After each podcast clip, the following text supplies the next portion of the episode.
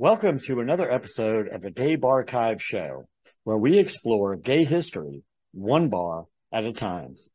Our guests today are legendary Mr. Charlie Brown and his husband, Fred Wise.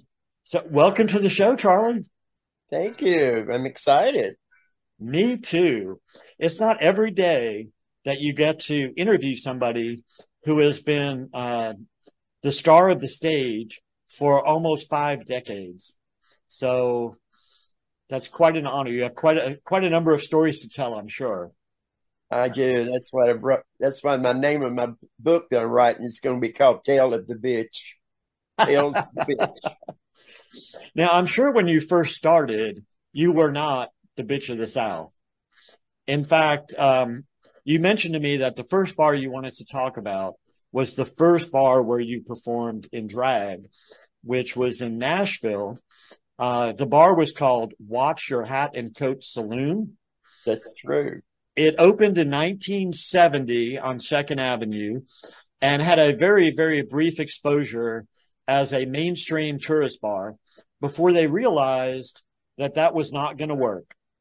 And one of the owners, Jerry Peek, who is still around and kicking and has great stories to tell, went to Indianapolis, I believe, and saw some drag shows there. And he came back to Nashville and said, that's what we need to do with the Watch Your Hat and Coat Saloon. So by 1971, it had transitioned from a mainstream country western bar into a drag bar. That's right. And that's right after that period started. I was living in Greensboro, North Carolina, and working at a Hilton Inn. And one of the girls I worked with went to a fortune teller. She said, you need to go with me. And so I went, and before I said anything to her, she ripped the cards up and looked at me, and she said, you're the third sex. She knew I was gay. And she said, your future waits for you in Nashville, Tennessee. You're going to be going home. There was no way she knew that. And in the next couple of weeks, we would talk on the phone, and she would tell me about I needed to go back to Nashville. And so the day I pulled into Nashville and was staying with my friends I was going to stay with, they said, get dressed. We're going to a drag show. But that night, they advertised that they needed a male lead. I applied for the job, and I was the male lead and sound man at the show. And I did male parts in the show and the productions and everything. And then we did a thing called Turnabouts, and I portrayed Roxanne, the Latin lovely Roxanne, and went over fabulous. And so they started letting me do it once a week. And then people started begging for me. And so they let me start doing 2 nights a week, but I still had to do the male part. So I'd pull my hair off, put on men's clothes, run out and do the male part, come on, put the drag on, put the music on, run up and do the number. And it was that was the beginning of Charlie Brown. I was taught the sound part of it, the productions of it. And during that period, Carol Burnett's show was running as Stomach Turns. Do you remember those comedy? I do. Well, we had a gay music man in Nashville that had a record shop, and he would tape the shows and get us a tape of it, and we started doing all those funny productions.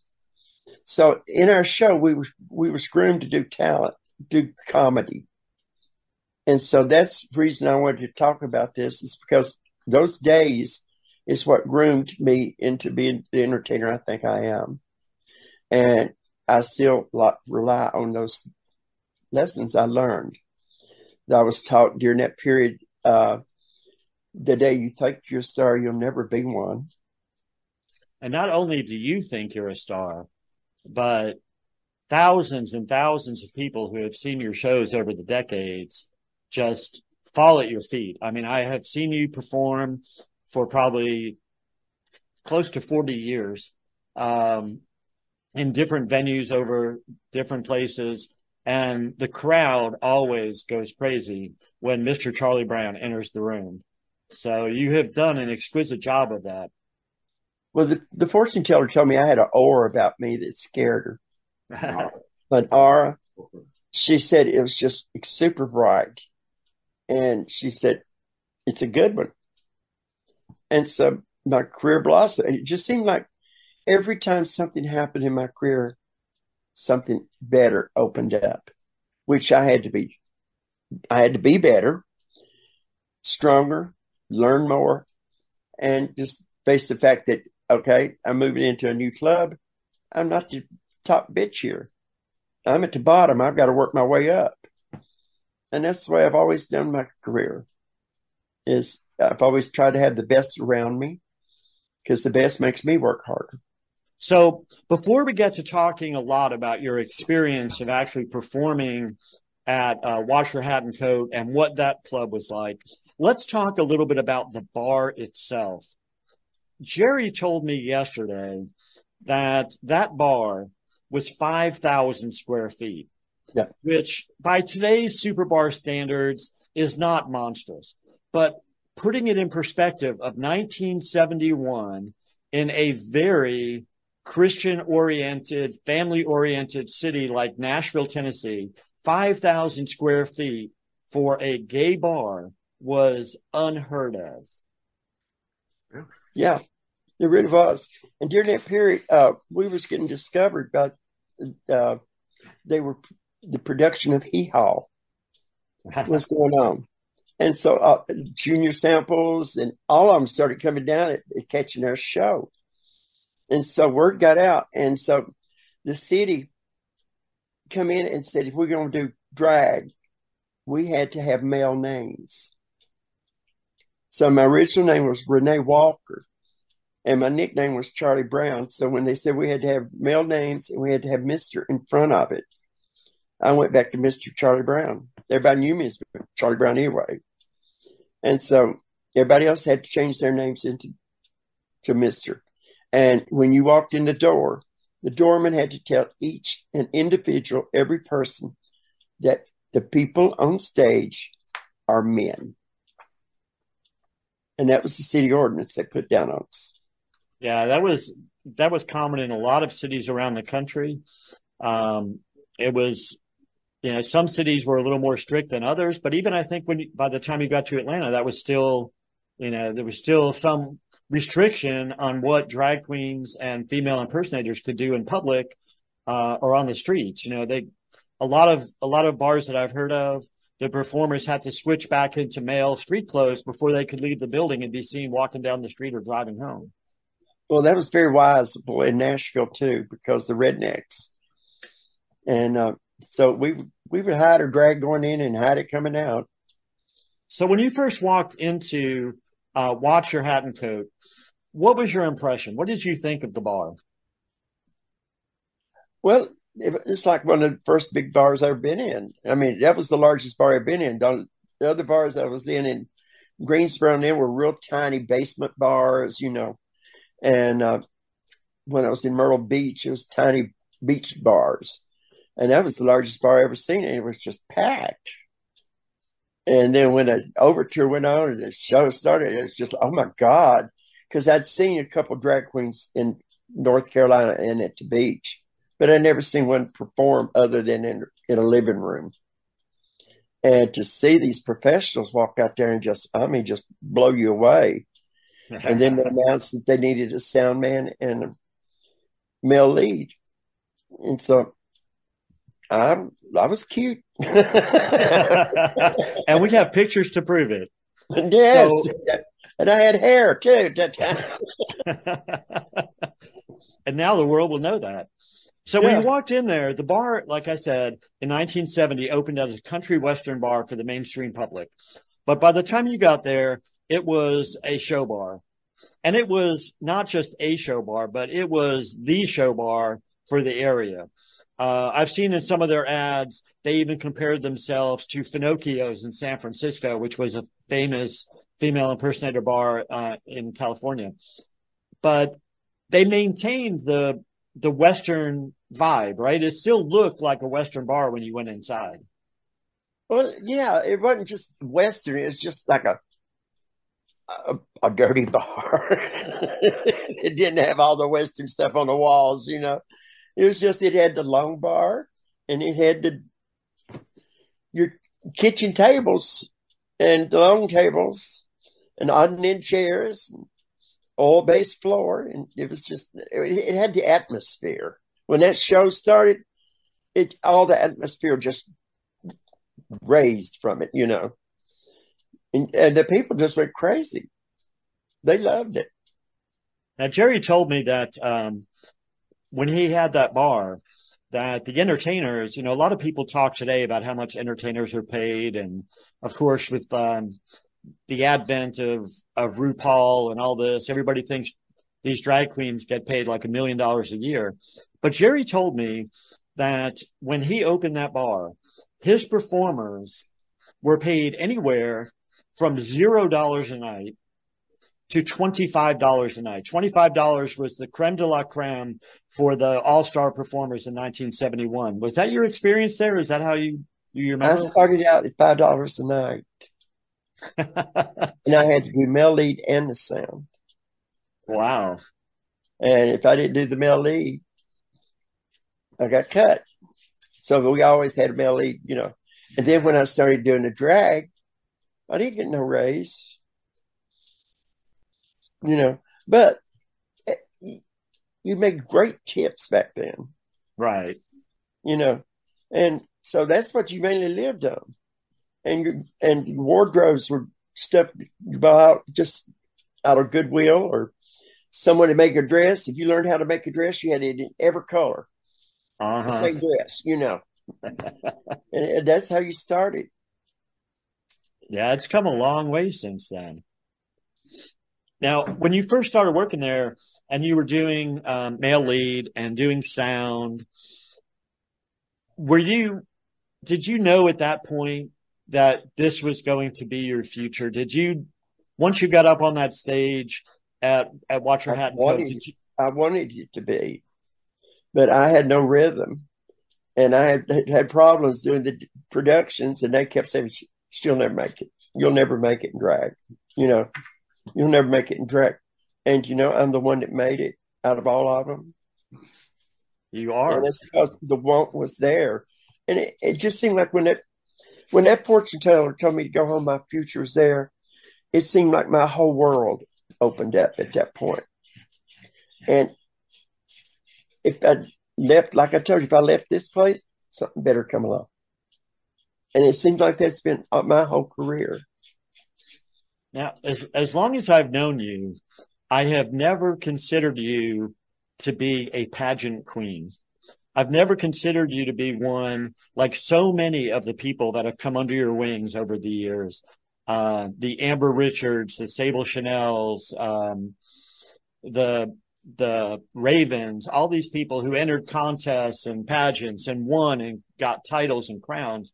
But I learned yesterday that in 1972, the owner of Watch Your Hat and Coat decided that it was time for a national gay drag pageant. And he created the Miss Gay America pageant in 1972 and hosted the very first Miss Gay America pageant at that very bar in Nashville, Tennessee. And according to my sources, there was a new drag entertainer whose name was Mr. Charlie Brown, who was the first runner-up in the very first national pageant that he ever entered. Is that correct? Yes. Were you surprised? Blown away. I had the support of all the other queens with their clothes, their makeup, and they helped me with my hair. I mean, they perfected me like I'd never been perfected before, you know. And they taught me how to walk. And when it cut down to the question and answer, they asked each one of us the same question. If you were stranded on an island, who would you want with you? And they asked me first, and I just grinned and made that look, and I said, my mother, she can cook anything. Well, honey, the house just went crazy over me.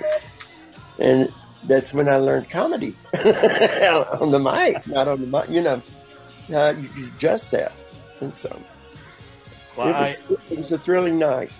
Then I went on to the Miss Universe pageant in Pensacola, Florida.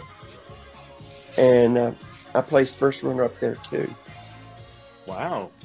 That's pretty impressive for somebody who never made a career of being a pageant girl. Well, I had top professionals behind me, where these other queens were hometown talk queens. But that's where I had the advantages. I had top professionals behind me.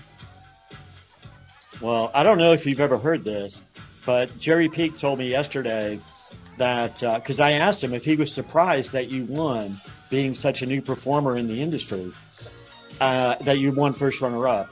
And he said, I was a little surprised, but he definitely deserved it. He said, unfortunately, he did not win the pageant. Because if he had, there might not be a Miss Gay America pageant today, because everybody would have assumed that it was fixed because a brand new performer from that very bar won the pageant. And he said, so he deserved to be first runner-up, but if he had won, I don't know if the pageant would be here today. And that leads us to Charlie's side of this story. Everybody said I won it. In fact, I heard that everybody said I won the pageant. And that's the reason they didn't give it to me. But, you know, I didn't know that for years and years and years later. I was happy first runner-up to Miss Gay America, first runner-up to Miss Gay Universe. And it was a scandal in the Universe pageant, too. Yeah, that was amazing. The first time I ever met Jerry, Charlie introduced me to him, and Charlie told him, yeah, you can find me the real score sheets to Miss Gay America. And he was sitting there staring at his drink. And he started staring so fast it started sloshing all over the fucking table. He freaked out. But you know, it don't matter. It didn't stop me. Yeah, it sure didn't. Yeah, anyway. So after these couple of pageants, you're still working at Watch Your Hat and Coat? Yeah.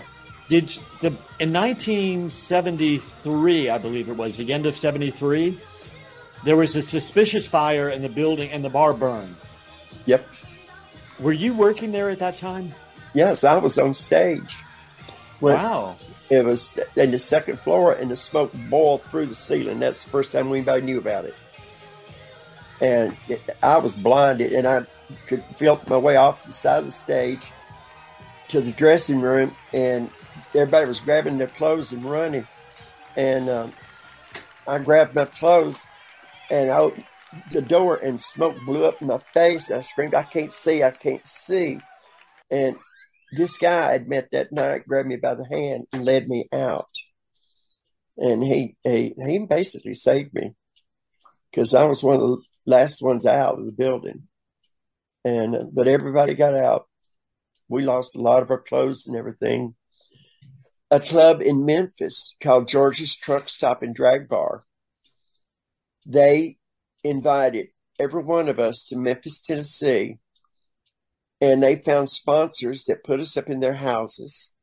They brought us fabric. They brought us wigs. They helped us, and we worked there for a month, and till we got reestablished on our feet. And they had the Delta Queen, I think it was. Was it the Delta Queen? I can't remember the name of the... It may have still been the Cabaret. But no, we moved back. You're right. I think it was the Delta Queen. We moved back to the Delta Queen. And I was there for a while. Then I moved on to Atlanta. Yeah, and Jerry stuck around, obviously. He's still living in Nashville, Tennessee.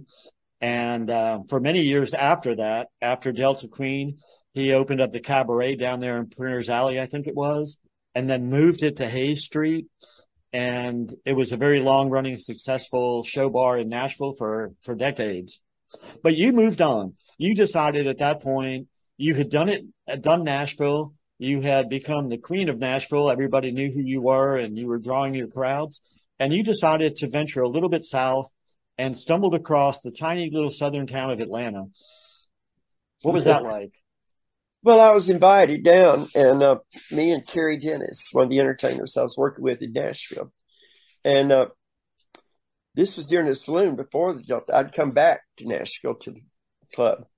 My first trip was during the saloon days. She got me and her a booking at the Sweet Gum Head, and I told you I was making $5 a night. Well, I went to Atlanta, and I was doing. You came a long way from St. Louis, and the Sweet Gum had a big circular bar right off from the stage. And I got on that bar and started walking that bar and kicking drinks off the bar and picking money up off the bar and everything. Well, I got off the stage that night. They offered me a job at $20 a night. Guess what? I went back to Nashville and gave them my notice. And another queen was moving to Atlanta at the same time, and we moved in together, and it was fabulous. That was the Sweet Gum Head, and there I was introduced to a whole different world, drag, different productions, and I mean productions. You had to dance, but I wasn't in the male lead portion of it. Bam. Well, you had kind of learned that concept, I think, at Watch Your Hat as well, because. Yeah. From what I've read about the performances there, I was not in Nashville at the time that bar was open, but I did see what cabaret was like afterwards. And from what I understand, the shows at Watch Your Hat were you were required to do different numbers at different times during the night. So you couldn't be a one-hit wonder and do the same song at 10, 11:30, and 1. You had to. If a customer were going to stay there for the whole 3 hours or whatever, they would see you perform multiple numbers. It would be fresh every show. Yeah. And there was choreography involved, and there was... We did an opening production, a middle comedy, and a closing production. So it was truly entertainment on a grand scale. It was not just this one person comes out in a wig and a dress and lip syncs to a song. It was arranged and choreographed and set up like a proper show you would see on Broadway or in Vegas. Yeah. We had production costumes and stuff we had to wear. And that's, like I said, that's why I wanted to talk about Watch Your Hat and Coat Saloon, because that was the base of my career. I was taught comedy. I was taught productions. I was taught hair. I was taught costuming and personality. I was taught smile, and my daddy told me, "Smile. You keep a smile on your face, you can go around the world. But if you don't, you'll go to the pier and wave goodbye to your friends that are smiling." And so then you moved to Atlanta, and at the time, Sweet Gum Head was billed as the showplace of the South. It was the ultimate drag bar in the entire Southeast. It was a relatively large bar. It had what people who have now become legends in the world of drag that performed there over the years. Martin Paget wrote a brilliant book talking about a lot of what went on stage and behind the scenes at the Sweet Gum Head. It's not just another hole in the wall. This is another legendary bar. And here's Charlie Brown, hillbilly from Tennessee, not a whole lot of drag experience, been on the stage for a year or two, and pops into the big city and ends up on the biggest stage in town. How did that feel? Unbelievable. And see my picture in the magazines and stuff, not just in the ad, but a picture and caption writing about you or something. Going into a restaurant, they go, "Charlie Brown," It was, the gay life was more open here than it was in Tennessee. And I felt like I'd found freedom. And like I told you, I was exposed to a whole new world of drag.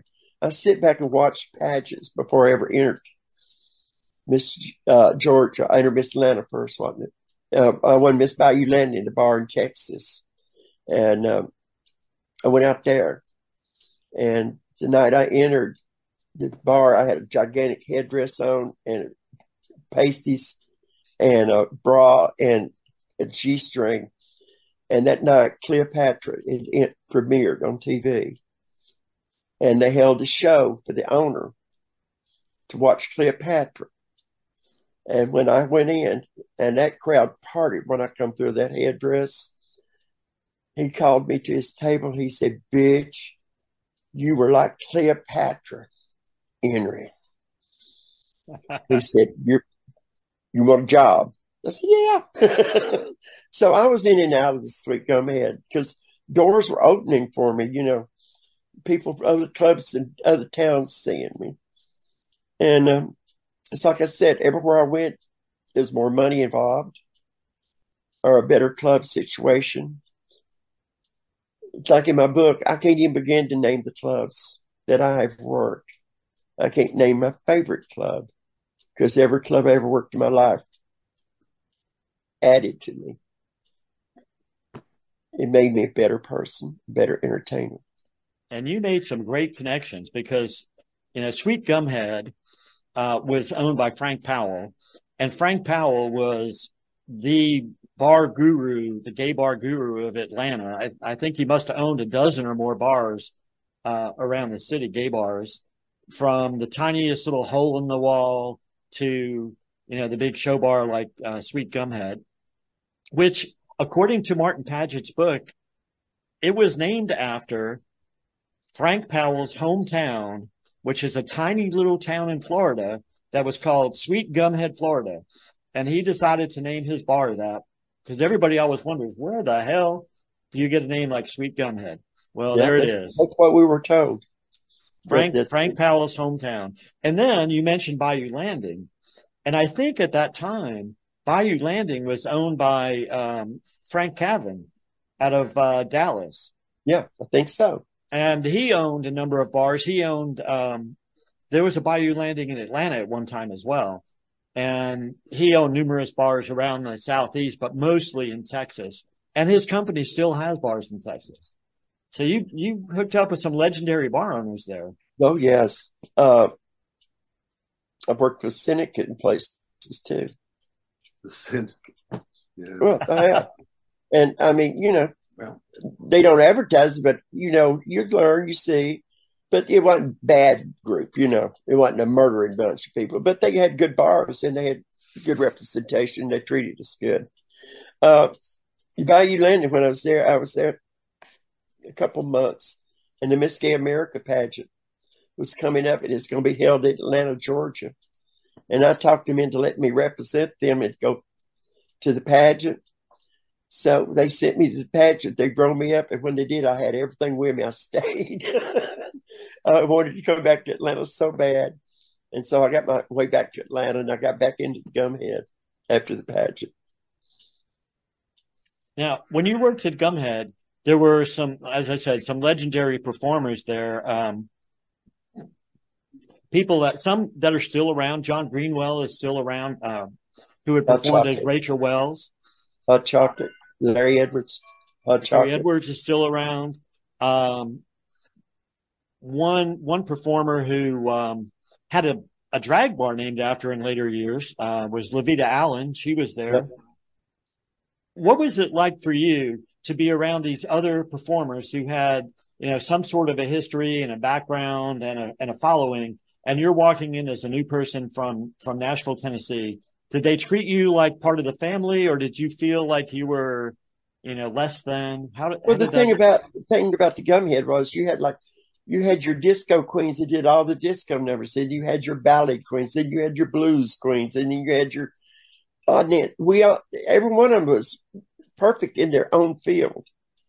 And here I'm walking in, seeing all this. Like I told you, I was around some of the greatest entertainers you want to be around. And so I couldn't be, if I couldn't do after one another, I just took a little from each and added it into my act, but not enough that you could say, oh, that was Lavita Allen, or that was so-and-so, you know. But to have all those teachers, during that period, entertainers helped each other. especially if you're getting started. Did you have a mentor or a favorite, you know, best buddy performer from Sweet Gum Head that you hung out with and learned a lot from? Sweet Gum Head, I had Satan Deville and Mark Jones. Mark Jones was the choreographer at one time at Gum Head, and they called me and Satan and Mark the Rat Pack because we was always together after hour bars and working benefits and doing everything. Yeah, I interviewed Mark about, I don't know, a month or two ago, and he had some great things to say about you and the Sweet Gum Head. And, you know, both of you are still going strong in Atlanta. One thing that a lot of people don't realize, especially if they're younger, if they weren't out in the bar scene in the 70s or 80s or even the early 90s, is that the shows were so different then. You mentioned that Mark was the choreographer for Sweet Gum Head. Not only was he the choreographer, but he was also a male lead. But they back then, the shows were shows. These people went out of their way to make it as Broadway as possible, to have backdrops, to have props, to have matching costumes, to have choreographed, you know, dance routines, to have more than one male. And more than one male. And there were a number of them throughout Atlanta over the decades that performed in all the bars. Back then, it was a big deal. It wasn't one person getting on stage and twirling around, you know, moving their lips for 3.5 minutes. When I started in Nashville, that was the production.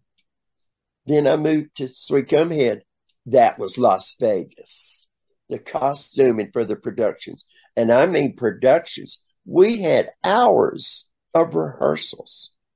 And we'd go, Mark, how do you expect us to do that step in high heels? Learn. You know?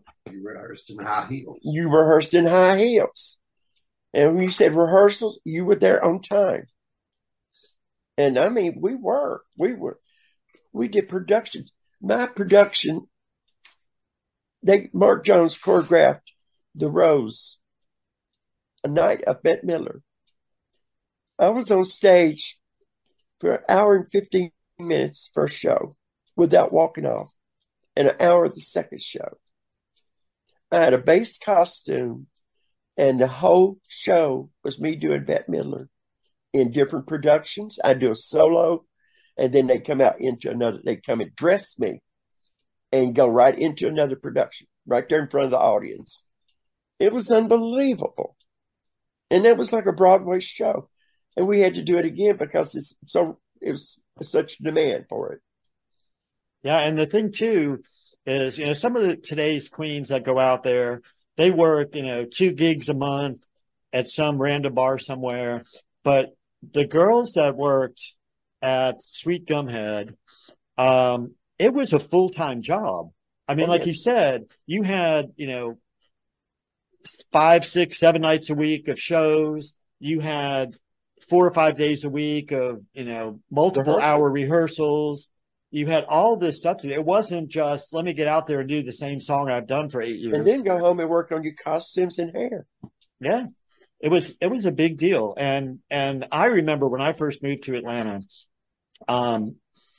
the first time I was in Atlanta, I thought, this is amazing. The community was so strong and so open. I mean, there obviously were neighborhoods that you didn't go walking down the street holding hands. But a lot of the parts of Midtown and Buckhead, you could be pretty open. You could go in there with a group of 5 or 6 effeminate men and have lunch, and nobody threw anything at you. The bars were generally unbothered by a whole lot of violence and protests and things like that. We kind of had our own space, but the drag queens were just so, they were idolized in that city. Fred was working he was doing installing alarm systems, and he would eat at Silver Grill, and he'd come out, you got to eat at Silver Grill. I said, I'm not going down there while they're construction workers and eat. I'm so obvious, no eyebrows, you know, feminine and everything. Well, finally, he talked me into walk in. I heard Charlie Brown, but it's about Amber Richards. There was at least 4 female impersonators in there out of drag eating. And construction workers just nobody paid attention. Yeah. So that became a favorite watering hole for me. I remember Silver Grill well, and Peggy. Oh, Peggy, we love Peggy. We loved Peggy. She came to our house several times, and she set me up with her painters that painted my house when I bought it. Man, she was a character, and that's another example of how the Midtown environment accepted the gay community, even back in the early '80s or late '70s. To be able to go in there in a place that was not initially meant to be a gay establishment. I know when I lived in Atlanta, Silver Grill and several other places, Colonnade and a number of these restaurants, it was like Mary Mac. Day or gray. That was it. Mary Mac. Mary Mac's, yes. Mary Mac's Tea Room. Fred and I got married in Mary Mac's. Oh, well. All right, then. They didn't know it. We had a group for my 70th birthday, and it was about 30 of us. And Fred wanted to marry me on my birthday. And I said, okay, but let's not tell anybody.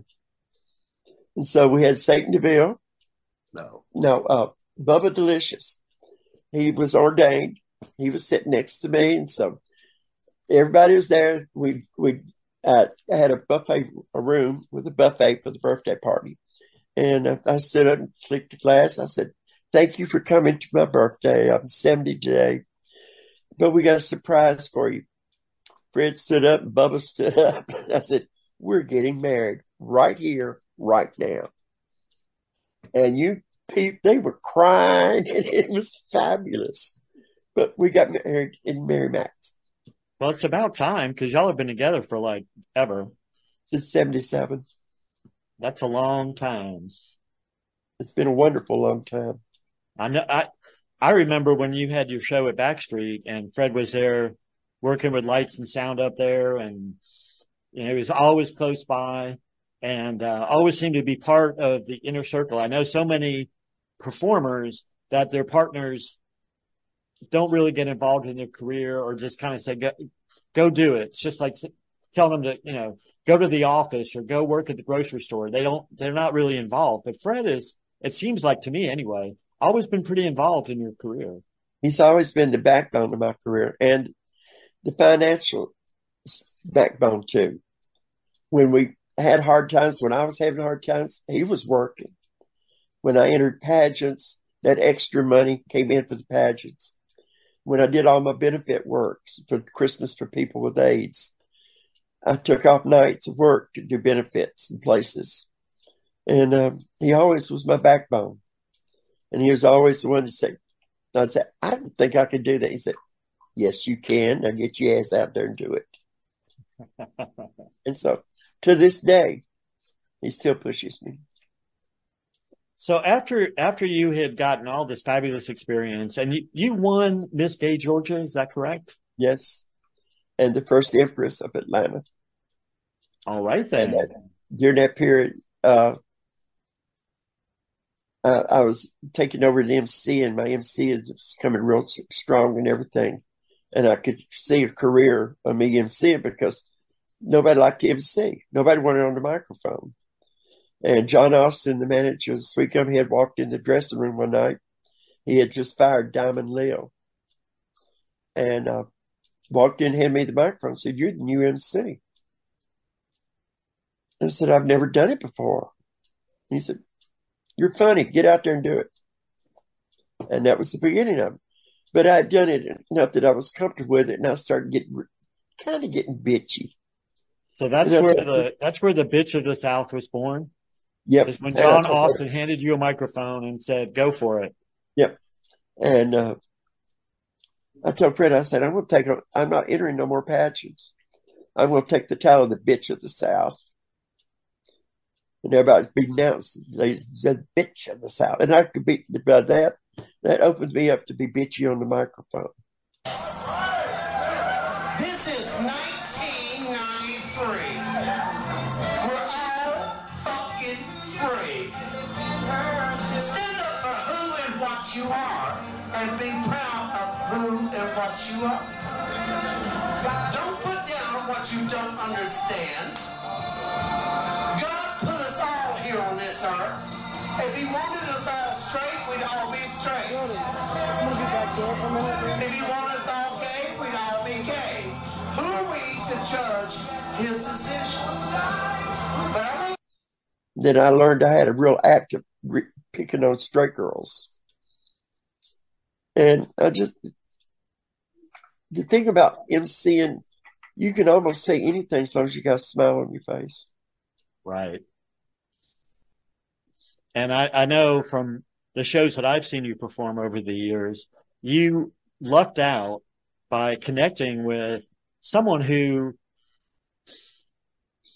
was so different than you, that was, you know, not anywhere like what you are. The way she dressed, the way he performed, everything was different. But you and Lily White got together, and you made such an incredible pair of MCs, picking on the crowd and going to opposite ends of the spectrum. You know, you with your charming Southern drawl that everybody talks about, and Lily with that kind of grungy, gritty growler. She growled. That was an amazing. How did that come about? How did you and Lily end up working together? Well, we were opposite MCs, and then Raven entered the picture, and she was totally opposite of me. Well, that's way on down the road. No, that's way on down the road. But Lily and I, we worked together fabulously. She was, like I said, she was totally opposite of me. And she just amazed me because I'd never been. The first time Fred ever saw Lily White, he said, "What the hell is that?" She was entering the bar with a red and black leopard print outfit, ripped up wholly and everything, gigantic hair with a leash over her shoulder. And behind her was a boy dressed in the same outfit with a dog collar on. And Fred looked at it and said, "What the hell is that?" I said, "Fred, that's Lily White." He said, "Well, don't expect me to do any of that shit." Well, but that was Lily White. When she did her room, she made a statement. And I learned that from her. During the Limelight days, we'd go over there on Sunday afternoon. Dude. The tea parties. When you walked down them steps, everybody partied for you. You made an entrance. And that's how you built your name. You made those entrances in clubs. Well, especially with Lily with that. I mean, I remember Lily looked, I don't know, like a dominatrix. Like, yeah, you were afraid not to step out of the way when Lily was coming down the stairs with those 6-inch stilettos and that shredded dress and the whip or the whatever she was holding in her hand. You didn't know what to expect. Nope, you didn't. And she was a fabulous MC. She was. And she was a really sweet person in person. Oh, well, it's the nicest people you ever want to be around. But most people don't have that image in their head because they never get to know her off stage. Yeah, yeah. So you had this long career going from Nashville to Sweet Gum Head into multiple bars around the Southeast, other bars in Atlanta. You finally landed at Backstreet and had the unique distinction of having, first of all, a very large cabaret at the top of the most popular dance bar in all of the Southeast. And 24 hours. And it was open 24 hours, so you could be doing drag shows from 11 o'clock at night till 7 o'clock in the morning. We did. And the room would be crowded, and the shows were always high energy. You had some amazing talent come through those doors. But eventually Backstreet closed. And it had a long run. It was, 30 years of Backstreet altogether. And suddenly that was gone. And the scene started to change in Atlanta. The nightclub scene, around the time that Backstreet and the Armory disappeared, it kind of became a different scene. It's not the same now. The energy is totally different. That's when we went to Underground Atlanta and had Charlie Brown's Cabaret in Underground Atlanta. Which was your... Yeah. That was your second solo venture? Didn't you have one in Buckhead also? That was before I went to Backstreet. Right. They wanted me to put in a dinner show up there. That was at the old lesbian bar, Tallulah. Was killing them on business, and because they couldn't keep any loyal customers for some reason. And so I was there for about 6 months, and Bev Cook, who was the manager of Backstreet at the time, she'd come in and have dinner and watch her show. And she come in one night, and they told her, said, well, we've given Charlie notice. And she said, oh, you're kidding. She said, ordered her meal. She come back to the dressing room. She said, I was sitting back there crying. And she said, stop crying. You're going to open up on the top floor at Backstreet. And so we practically built that room stage ourselves, didn't we, Fred? Yeah. I remember the way it was before. There was a waterfall in one corner, wasn't there? Yeah, and a big grill. Barbecue. They had a barbecue, brick barbecue grill, and one of those freestanding 1960s fireplaces. Remember the teardrop shaped things? Well, Henry wouldn't pay us, so we had to charge admission coming up the steps from outside, and they couldn't enter from the inside, and. It got so busy. Henry said, we're gonna put y'all on payroll. We want that coin from the door, so you yeah. So we got so busy. We got the fireplace out. We got the they had, what was it in the middle there where they cooked?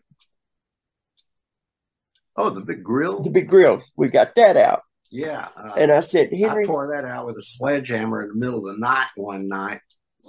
And got it all down just to the gas pipe coming up out of the floor, and wanted that out. And so I called the gas department and told them I smelled gas. And they were there in about 15 minutes. And I had Michael, the on-duty manager, to slip each guy, some money. And they took the pipe on out, and it was cool.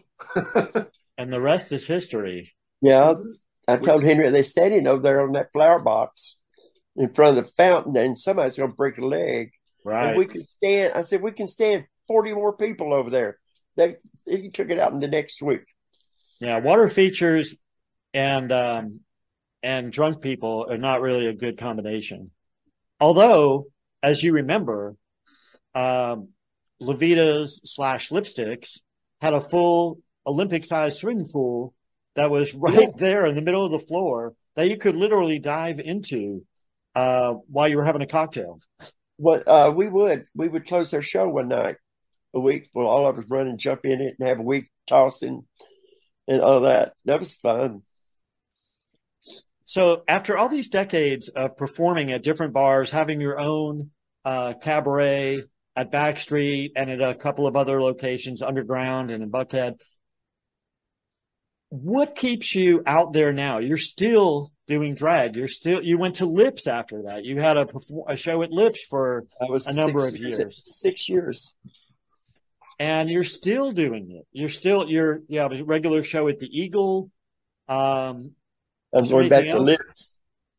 I'm going back to Lips on Saturdays for a Saturday brunch. Wow. Starting February the 18th from 2 to 4. So what keeps you going? What is it that keeps you wanting to get out there on stage every day? I enjoy entertaining, man. Now at the Eagle, it's unreal because most of the people that are coming to see me now were the young kids at the Eagle when Backstreet was going on. Right. So now they're grown, they're married, they own businesses, and they go out to dinner. They catch our show from 9 to 11. Dance a little, they're home by midnight. And so a lot of the people I diapered at Backstreet are coming to see us now at the Eagle. And, yeah, I interviewed Richard Ramey a month or two ago as well. And he's one of the nicest bar owners I think I've ever worked for now. He is a great guy. And right now, I've seen online he gets a fair amount of grief from the old hardcore leather boys saying, I can't believe that you brought drag into a leather bar. But let me tell you, I've been there. I was there opening night during Atlanta Pride. And first of all, that bar is big. You have 2 stories. You have the outdoor patio. You have plenty of space there. But from my experience, I don't think the leather crowd would support it from 5 o'clock in the afternoon until 4 a.m. I don't see that happening. But you do your shows early by drag standards. I do them at 9 o'clock, and we got a big packed room. Absolutely, it's good use of the space. The bar is making money. It's excellent, excellent use of the space, and for performers, the show's over before 11. For performers like you who are slightly over 29 years old, you don't want to stay out and do a show at 3 a.m. But at 9 o'clock at night, you get a good crowd, you get to perform, and you still get to go home at a reasonable hour. Yeah, I get to catch Saturday Night Live. Did you ever imagine when you first became part of the Atlanta scene that you would be doing a regular drag show at the Eagles? No. And I was so blown away when I got the call and went to his house and sat down and talked. And opening night, it's like I said opening night, I said, you know, it's about time these two big forces met, the Eagle and Charlie Brown. And now we have Charlie Brown's X-rated Cougars. I don't have nothing against young girls, but the crowd that we have, they want the classic old drag. And this is giving a chance for the older queens in the city that has a hard time getting bookings, even though they're dynamite. It gives us a chance to work and see a lot of our fan bases that we never did get, haven't seen in years. Yeah, and I'm sure you don't want to put up with the BS that a lot of the bars want to throw at you. You know, well, we'll pay you $25 a night if you, you know, come in. If you don't bring a crowd, then we're canning you and whatever. You don't want to deal with that kind of stuff. It's not really out there anymore. Right. I mean, if they're bringing you in, they know you're going to bring your crowd. And the problem is it's extremely hard for a young entertainer to get started these days. When we was learning like I was learning from Rachel Wells, Hot Chocolate, Lavita Allen, Satan Deville, Bertha Buzz, Latasha Wallace, top names. That's who I was learning from. But today's entertainers, the pioneers are gone. And a lot of the entertainers today are getting their drag off the internet. Absolutely. They're getting their look, their hair, their costume, the idea for the number. But the thing that they're not learning is the personality behind it and how to sell it, how to just reach out and just pull the audience into you. They're like a remote control. They need to be more personal. And that's where I learned from the old girls that the young girls are not getting the opportunity. Yeah, you came up in a time when drag was just completely different than it is today, when it was a team sport, when it was a big production. It was legit. I see a lot of performers now that come out that just do, a 5-minute version of a TikTok twerking video, and they think that's entertainment. And that they don't have no personality. No personality to it. No, it's just, oh, look, I can twitch my butt for 5 minutes and flap my lips a little bit, and I should get some money for that. But y'all put it out there and did a great job. I'm not putting down these young girls. They're wanting to learn it. They can learn it where they can. You know, and RuPaul has opened the door for these entertainers. I'm one entertainer I worked with at Lips, Lala Ree. She's from a small town. Dance. Oh my God, she could dance. Well, she got on RuPaul's show. She's traveling the world now. She said, I'm going to Asia, I'm going to, you know, China. I'm going everywhere. And that was the dream she had. And now the door's been opened for her for that. Your history in Atlanta predates RuPaul.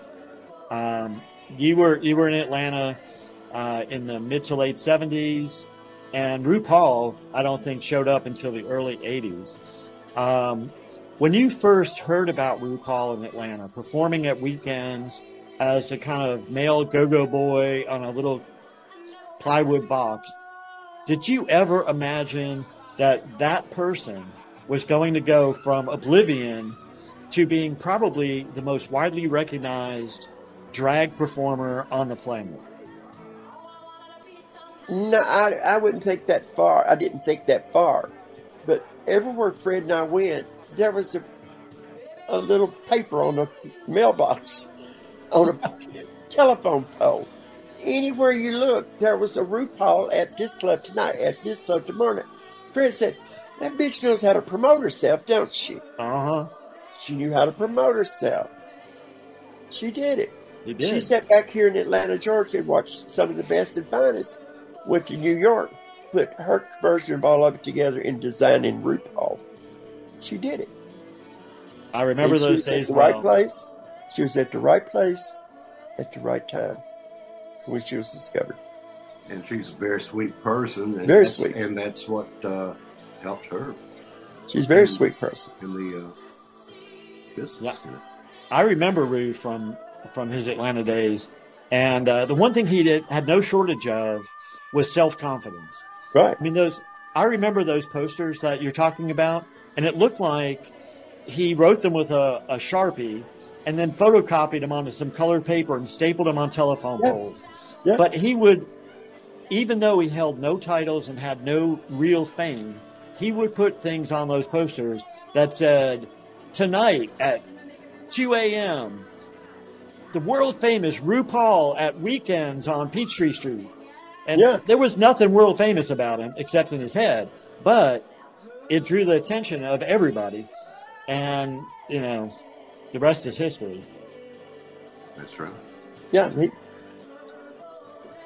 he really did it. I mean, he's opened the door for these entertainers. The period I grew up in, we were taught to look like a lady. You wanted to look like a woman. And then pull that shit off. Southern glam drag. Southern glam drag.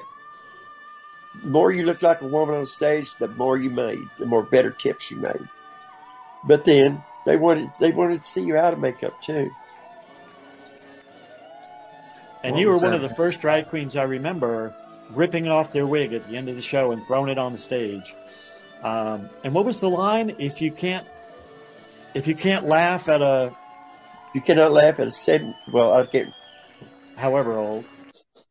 If you cannot laugh at a 63-year-old fat bald-headed man in a dress, you don't have no business in Atlanta, Georgia, after dark. Yeah. And now it's, I may look like Meemaw, but I do you like Pawpaw. Those Southern roots coming out. So you've been working on a book, on a memoir. You mentioned it early in the segment. What is the name of your book? Tales of the Bitch. And Charlie Brown and Mr. Rich Eldridge. And Richard Eldridge is a great journalist from Atlanta. He's done a lot of really good stories about Backstreet and other gay topics, as well as everything else he writes about. But How far are you going back? Are you going back to the beginning and talking about everything from Nashville all the way? From my childhood. From my childhood. Oh, wow. I had a very interesting childhood growing up and going into Air Force. And I grew up in, I was born in Westmoreland, Tennessee. That's 70 miles north of Nashville. And I went to school in Macon County, Lafayette High School, which is spelled L-A-F. Not a capital F, so it's pronounced Lafayette, and I've been corrected with that all my life. Well, there's the street in downtown Nashville is also called Lafayette. Yeah, yeah. Everybody wants to say Lafayette, and it's not. And it was Lafayette, Georgia, and I've noticed they've changed it to Lafayette now. But I had a wonderful childhood. I had a great, great, great mother and daddy. My father was a missionary Baptist, and he traveled all over northern Tennessee and southern Kentucky, founding missionary churches. And my mother would travel with him in a buggy. And when he quit, she took over. She was very religious. And so I had a very religious childhood. But I knew I was different. The day I could feel anything and remember anything. This ain't for me. Looking around the farm, this ain't for me. And the older I got, I kept saying, the day I graduate, I'm gone. And I did. And you're not going back. Nope. So when should we expect this book to come out? Well, right at the beginning of the pandemic is when Rich did a Zoom on the Backstreet for reunion. For Atlanta magazine, and Fred asked Rich, "Why don't you do Charlie's book?" And he said, "Well, let me think about it." Next morning he calls. He said, "All right, next Monday at 11 o'clock, I'm going to call you, and we're going to start at your childhood." And from that point on, he called every Monday through the pandemic, and he's got hundreds of hours of tales and stories, and it's just, I've had a very fun life. I've had a fabulous life, from meeting my husband in a girl's bathroom, his wife introduced us, and her sitting there sucking on a joint, talking, me and him in eye lock from hell, and we've been together ever since. Just like I said, everything in my life, it's God has opened the door for me. And you still got many more years to go here. We're still... I hope and pray I do, because I want Charlie Brown's Cougars to be a new thing.